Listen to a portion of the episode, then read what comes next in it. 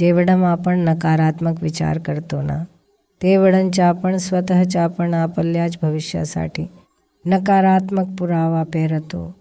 सकारात्मक पेराल तर सकारात्मक परिणाम येईल. नकारात्मक पेराल तर नकारात्मक परिणाम येईल.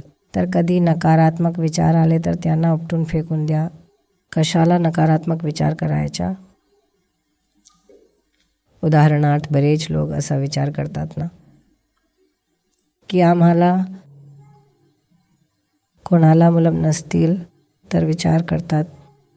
अरे मुलम असती तर किती चांगलं झालं असतं आमच्या वृद्धापकाली आम्हाला.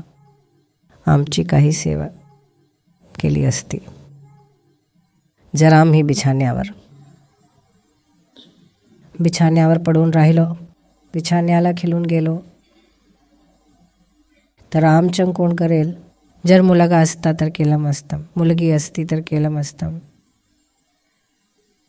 असा विचार करतात ना?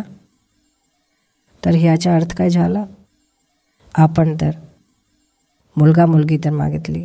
पण त्याबरोबरच काय मागितलं? बिछाण्याला खिलणे पण मागितलं ना? सेवा मागितली तर? आजारपण सुद्धा मागितलं ना? अशा प्रकारे आपण अज्ञानतेत पुष्कळ काही चुकीचे. पुरावे पेरतो आपल्यासाठीच. अजून कोणीही आपल्या आपल्या कर्मामध्ये आपले आपल्याला जे मिळतं त्यात कोणी दखल नाही करू शकत. आपण जबाबदार आहोत. तर अज्ञानात आपण असं चोलट सुलट करत राहतो. काय?